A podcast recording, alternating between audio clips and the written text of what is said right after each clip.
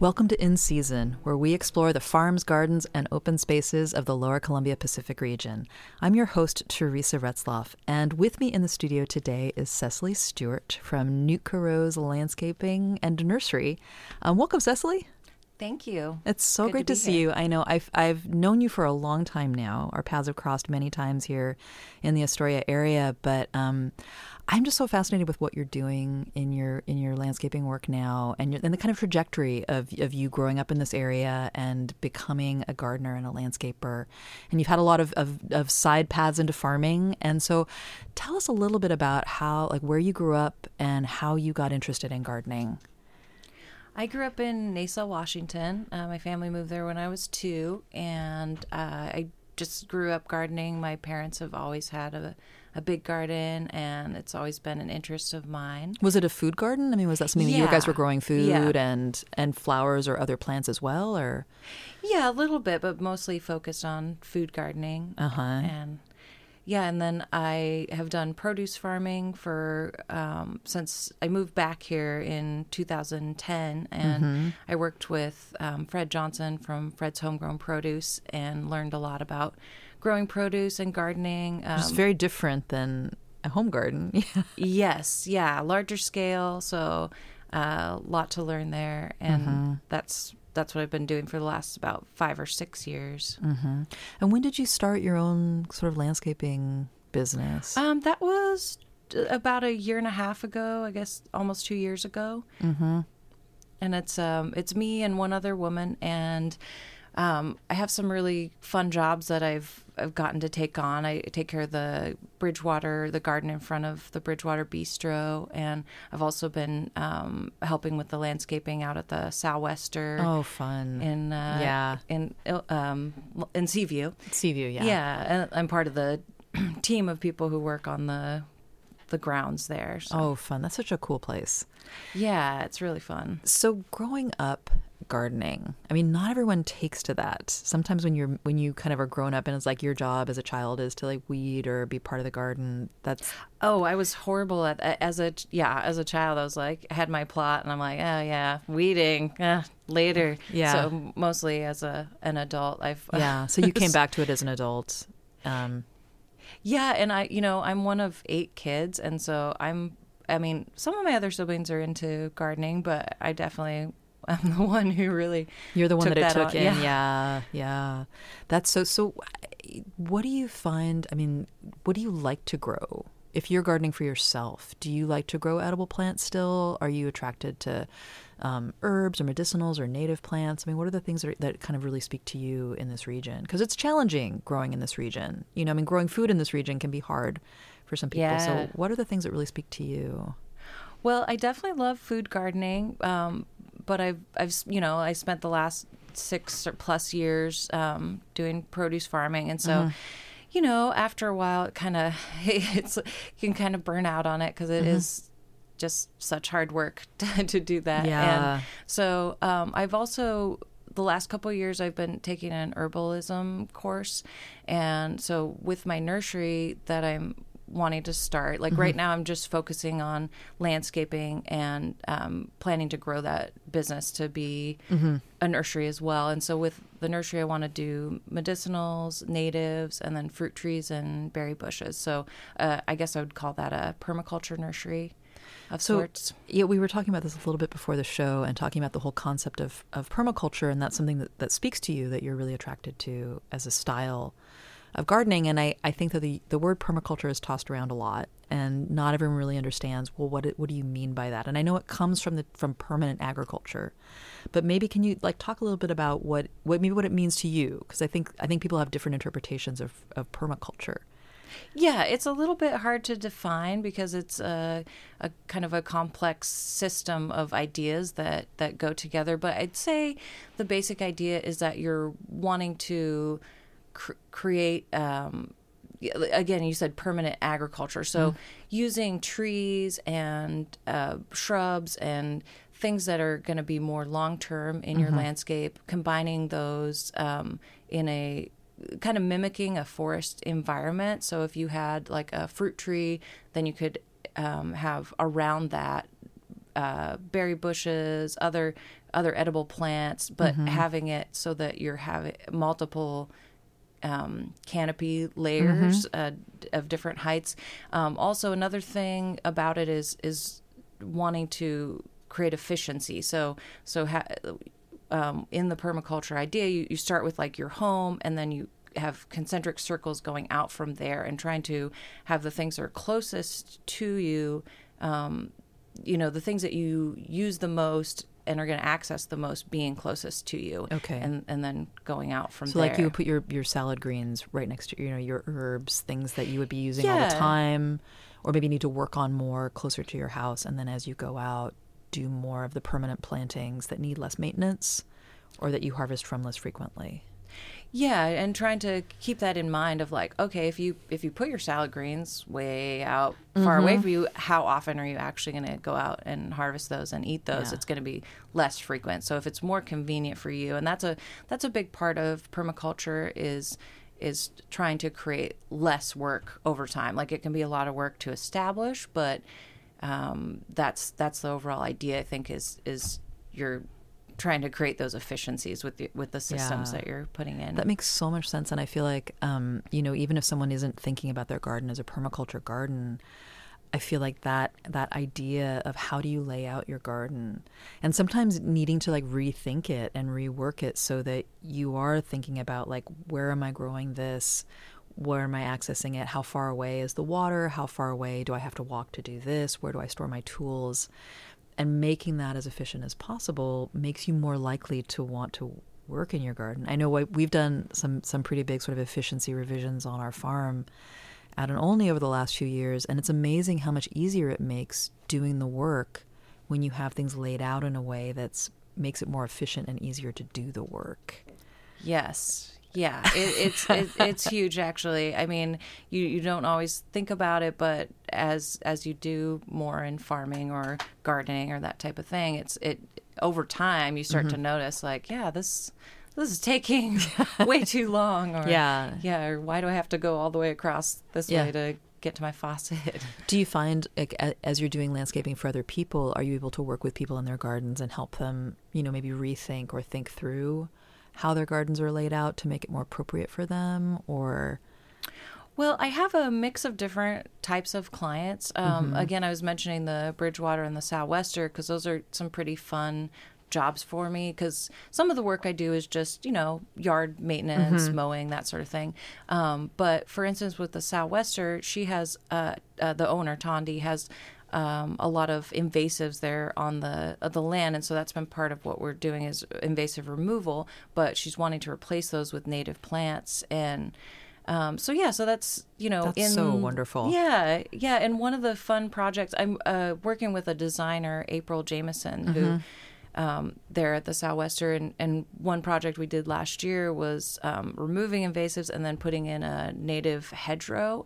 and so um, for people who don't know what that is, it's like uh, a mix of different types of plants that creates like a, a barrier, perhaps a windbreak, but is also a place for um, animals to to come and brings wildlife Mm-hmm. to the area. They can be really great songbird habitat. A lot of birds like to nest inside of a deep thicket of plants, which kind of protects them. And there's usually, I would imagine, in um, in native hedgerows, there's you know bear, plants that produce fruit or berries. Maybe aren't always edible to people, but they're edible to birds um, or pollinators. A lot of times, the blooms of those are so important for pollinators.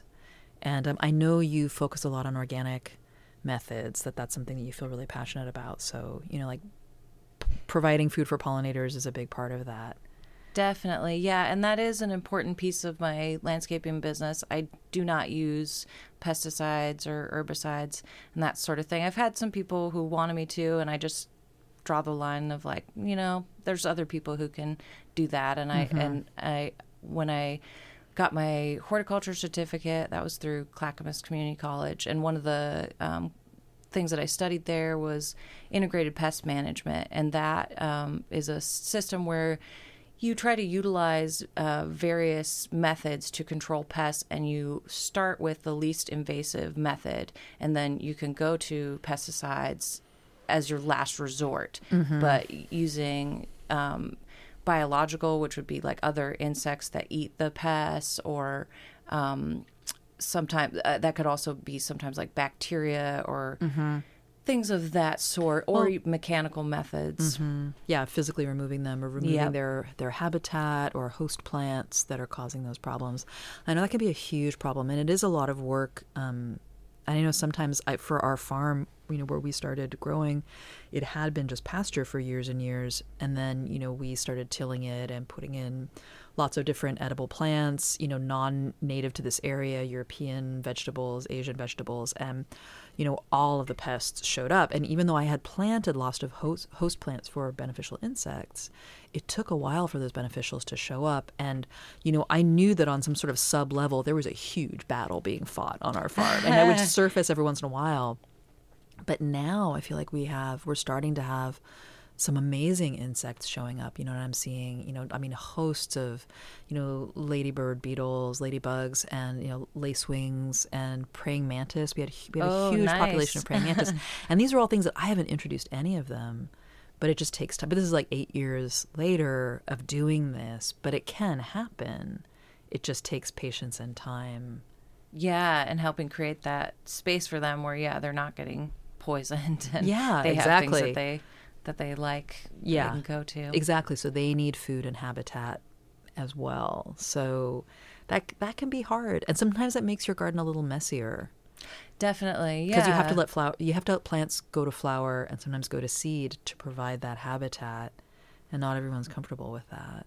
Yeah, it doesn't look uh, quote unquote perfect, but it's it's definitely a more natural method, and I think you know there's beauty in that as well if you can appreciate the the dead seed pods and that sort of thing, and the and the little creatures that it brings in. I know. I always kind of love it late in the fall when um, our our dill goes totally to seed, which is great, you know, for making pickles as well. But also, um, we have a huge population of swallowtail butterfly caterpillars Oh that wow! are just all over the dill, and I have to be really careful when I'm harvesting the dill. Like dill flowers to sell for people to make pickles, and I've got to go through and check them. And I've definitely sent caterpillars off to people's houses, and they'll sometimes my CSA members will bring them back to me and like, oh, I brought your caterpillar back. I think it wants to live on your farm. but you have to think about that. But they're, you know, that's that's a host plant for them. They love it, and um, I've gotten really good about um, not freaking out when my cilantro starts to flower, because beneficial insects love cilantro flowers, and it's so beautiful. It's these beautiful, airy, little lacy white flowers, and they're delicious. you They know? are, I mean, yeah. We're kind of trained of like, oh, herbs, you're you're supposed to just use the leaf, but Mm-hmm. that's definitely something I learned doing produce farming with Fred the last many years. It's those. You know, Mm-hmm. The flowers are fantastic. or- The chives, or- yeah. any of the any of those um, culinary herbs, the flowers are just incredibly delicious. hmm and you can take advantage of that and also provide some food for your your beneficials as well. Yeah. I know the bees love our thyme flowers. Oh yeah, Um, and I have to, I'm like waiting, I'm waiting for the flowers to kind of be spent so that I can share them back because you, you mostly are growing it for the leaves. Um, but I, I wait and I always leave some plants to just be covered with flowers because the bees really love it. Yeah, and I just started throwing those in salads and that sort of thing, and it's like it's I never did. I mean, even though I grew up with a a veggie garden as a kid, there's just certain things I never had tried before, and I was like, this is really delicious actually to Yeah. throw some of those in. Yeah. So for you, so you went through training at Clackamas. You did a horticulture certificate. What was that like? What what kind of things did you learn on that course? Um, it's let's see, it's we had some greenhouses there on site, and so we would work in the greenhouses, um, learning some of the basic, just how to plant seed trays and stuff like that, which I already knew because I had been working in farming before. So some of that was kind of, you know, uh, repeat. Um, but I also took um, plant identification, the um, integrated pest management, as I mentioned.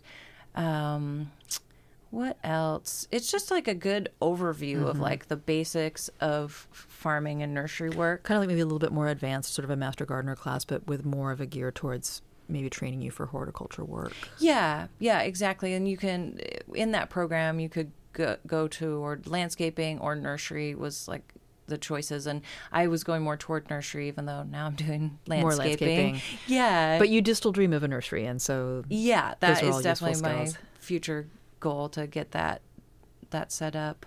And when I was in that program, I did an internship at um, Northwoods Nursery in Molalla, Mm-hmm. and that was a really incredible experience. That nursery has been around. Uh, I think I think you started the year I was born.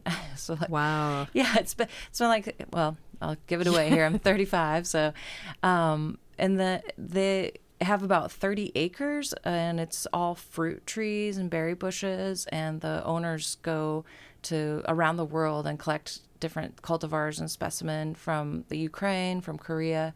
And um, bring those back, trying to find ones that work well for our, our Northwest environment.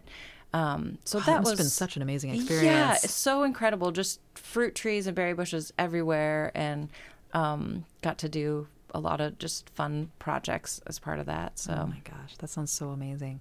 Um, I, for those of you who are listening out there, um, I just want to remind you that you're listening to Coast Community Radio, KMUN Astoria, 91.9 FM, and KTCB Tillamook, 89.5 FM, and we're streaming at coastradio.org. And if you're just joining us for In Season this morning, I am speaking with Cecily Stewart of Nootka Rose Nursery and Landscaping. Um, she's from Naselle, Washington, and has been gardening in this area her entire life. And uh, and we were just talking about your horticulture degree from Clackamas. Um, you also mentioned learning how to prune there and being trained in pruning. And that's something that, I mean, I still get kind of nervous pruning, especially pruning fruit trees and things like that, because I'm so aware of there's a right and a wrong way. That's really where there is, like, you could do some damage if you do it wrong. So, do you, how, how do you feel about pruning? yeah, so I did the Master Gardeners here in Clatsop County, and then I also did the um, horticulture certificate. And so I did some pruning classes in both of those programs. And um, you know, I still feel like I have a lot to learn, but um, definitely got a good basic understanding of it. And um, that is one of the focuses in my landscaping business is I, I feel pretty confident now in, in my skills with that. And um, one thing I notice a lot is when people are pruning, they will leave some stem and not cut uh, cut flush up against where they've removed that branch. And by leaving that stem, often that will rot or bring in disease to the plant. And it's it's a small thing, but it's very important to to do that right. And So you um, really want it when you're pruning a branch off of a, a tree or off of a bush, you want to cut it flush to the main stem. Yeah, so there usually there's a little uh, bit of of plant matter that you, you call the collar, and it's just pretty thin, but like I guess maybe a quarter of an inch. It depends on the plant, but um, so you just want to cut right on the other side of that that collar. If you cut too deeply So you deeply, leave the collar. Yeah, if you cut too deeply, that's a place for disease to come in. But if you leave some, then Yeah. that tends to You rot. I, what I find is like the bark kind of changes, and if you really look at it, you do see that kind of ring where what, that you're talking about, and if you kind of cut right to that. Yeah, I know there's, I mean, certainly in my early days of pruning, that was a big mistake that I often make because I felt nervous, like, oh, I don't want to cut it all the way back to the, the stem or the, to the main. Yes, yeah, and I see this all the time with clients. Is uh, when I'm trying to teach them about pruning, they're like, "Oh yeah, no, I don't, Mm-hmm. I, I don't want to cut too much," and and I'm like, "Well, it's it's going to be detrimental to to Yeah. leave that that Yeah. plant matter on there." And sometimes you need to go back and actually like do do like a serious prune on something just to reignite the growth. I found I don't know if you see this in um, like with perennial herbs, things that people cut a lot sometimes for for for culinary purpose. You know, maybe you have a big rosemary bush growing outside your house and you want to you just need a little bit to make a recipe. So you just go out and take like a little three inches off the top of a stem. But every time you cut a plant, you're pruning it and you're stimulating growth from where you make that cut. So when you start to get these really weird herbs where they're they're branching and like the bottom's all woody and weird, and then there's just all the growth up at the top, and sometimes you need to just go back and really, really prune it. Yeah, I think sometimes people don't don't really think about that. Like it depend. I guess it depends on your perspective. But when you, I mean, when you're harvesting something, that's the same thing as pruning. It, mm-hmm. I mean, depending upon what the plant is. Like you know, mm-hmm. with a tree, it wouldn't be, but but for yeah, herbs and vegetables, it's it's yeah, you're pruning it off, and that allows the plant to regrow vigorously, and as mm-hmm. long as you're again not taking too much. But it's a really important piece of of working with plants. I mean, you know, you could just let things grow wild and let them go, but if you want to have that regrowth mm-hmm. and have your plant look really nice, then Yeah. you got to get in there and It's do kind of that having that and kind of balance. go and kind of go strong with it. You know, I th- feel like some people can kind of just oh, just a little bit here, and it's like, well, you're not. Mm-hmm. I find get that with with um, things like oregano, which kind of it's like a, a mound at the ground, and then the the stems come out from that. And I find that if you cut like at the base of the stem, you're stimulating a new thing to grow. But if you just take like half the stem off, then it'll kind Then of it kinda branch from there, and it back, gets kind of weird, and then you don't end up having a whole lot of leaf anyway, and it's. Wah, wah, wah. You know, it kind of defeats the purpose of it. But sometimes cutting it at the base of the plant, you may end up with more than you actually need for whatever recipe you're making. In which case, I would say then dry it for later use if you can. You know. Yeah, or give it away to somebody, or just compost it. But Yeah. definitely, yeah, don't be too shy about pruning. I would say I think people should Yeah. get in there and experiment with it. I mean, if you have a fruit tree or something like that, you you know, Yeah. you probably want to Yeah. make sure you're doing that correctly. But Well, and that always seems like something that you would like. It would either be good to you know read a really good book, or go through a training program, or have someone come in and prune your fruit tree with you if you've never done it before, just to make sure you're doing it right. Because that can be something where you, you just essentially have pruned off all of next year's yeah, potential fruit or flowers or whatever it is you're pruning for. Definitely. And I mentioned earlier um, April Jameson, who is out of Portland. She has a business called Garden Ecology. And she's someone I would recommend to people if, if they need uh, fruit tree pruning and also uh, fruit tree disease control. She's Those are her specialties. So, That's so cool.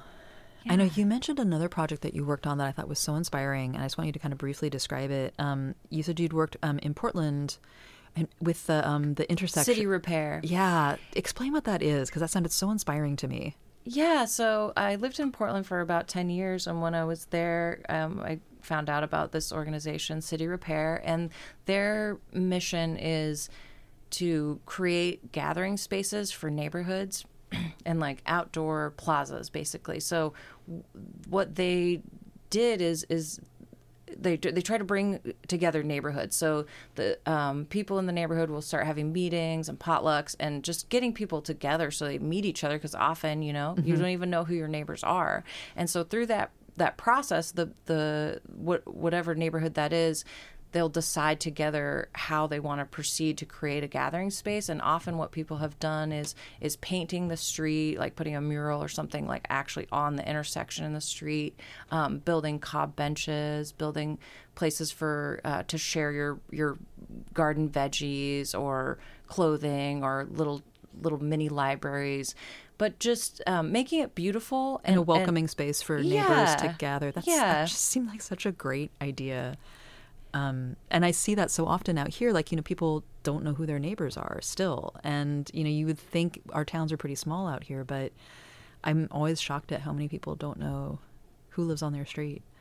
Yeah, for sure. I, I don't think it's as much of our culture to to branch out and and do that. Like if you you see maybe you know down south below the equator, Uh-huh. people are outside so much, you know, and just in that plaza and there are those gathering spaces and they're out meeting each other. Yeah. And so yeah, trying to, to help create that here in this environment and and every year they have an event called the village building convergence and it's 10 days and so they'll be working on these projects all around the city and people can come and be part of it and volunteer and you can learn how to build cob and straw bale and just all sorts of different really fun projects and that's what I had been involved in in the past. So I know a little bit about um, some of that natural building. But I have an exciting opportunity coming up um, this this winter um, during my off season for landscaping. I am going to be going to uh, Melbourne, Melbourne, Australia. a friend of mine has a landscaping, permaculture, and natural building business, and so I'm going to go and work for him for three months and try to just cool. hone some of those skills. Yeah, I'm really excited about what it. What an amazing experience that'll be. I mean, very different, you know, climate and landscape and culture in many ways, but oh yeah. I know, but but the the underlying principles, especially if you're studying with someone who does a lot of permaculture, are are similar wherever you're doing them. The the philosophy is the same. Yep. Yeah, and get yeah, getting that experience Yeah. in different different climates, but like yeah, as you said, those principles. Yeah, so you can bring true. that bring that back to to the Lower Columbia and incorporate that into what you're doing.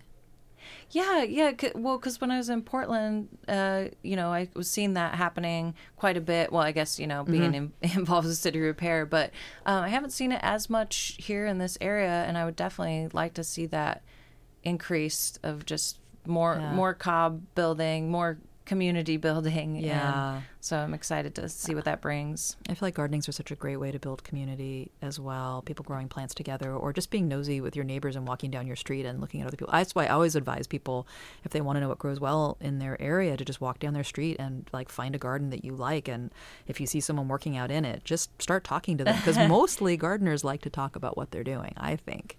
You know, most gardeners are pretty friendly and, and are willing to answer questions. Yeah, I guess that's I guess that's like most people. Whatever your interest is, you're, Yeah. you're like, yeah, I want to talk all about it. Absolutely, I know. So, Cecily, I know that you mentioned to me earlier that your your your schedule's pretty booked up, and you're not necessarily accepting new clients. But if people did want to get a hold of you and find out more about the work you do, or possibly having you work for them, or just you know talk to you more about some of the things you've talked about, what's the best way to reach you? Well, yeah. So right now it's just me and one other woman in my landscaping business. Um, but we we do have a little bit of space, so um, someone could email me, and that's at um, nursery at gmail.com. So nootkarose.nursery at gmail.com is the best way to reach you. Yeah, and that's N O O T K A Rose. Yeah, I know. Not everyone knows how to spell Yeah. that. Um, it's honestly one of my favorite native plants, so I'm always so excited to see your, your business name because I just, uh, Nootka Rose is just such a beautiful plant. Yeah, I love all those wild roses, and then that's it's also my middle name is Rose. So I was Oh. trying to figure. out I was like, I need a business name. So Sometimes it's hard to come up with them, but I think you found a really good one. thanks. I know. Well, I'm I'm just so happy to have had you come and, and share what you're doing, and it's so inspiring to hear the story of your journey, and uh, and I really look forward to to hearing more about your adventures in Australia, and um, and look forward to seeing what you do next out Thank here. It's going to be fun. So you're you're gone over the winter, and then you'll be back in in Mid February, yeah, Yeah. and that's usually when the season kind of starts to get rolling again. So Absolutely. I know. I look forward to Well, thank you so much, Cecily. It's been really great to talk to you. And um and uh I wish you well with all your all your gardening adventures. thanks so much for having me in. And thank you all for listening to In Season. And uh, we'll talk to you next time. Thanks.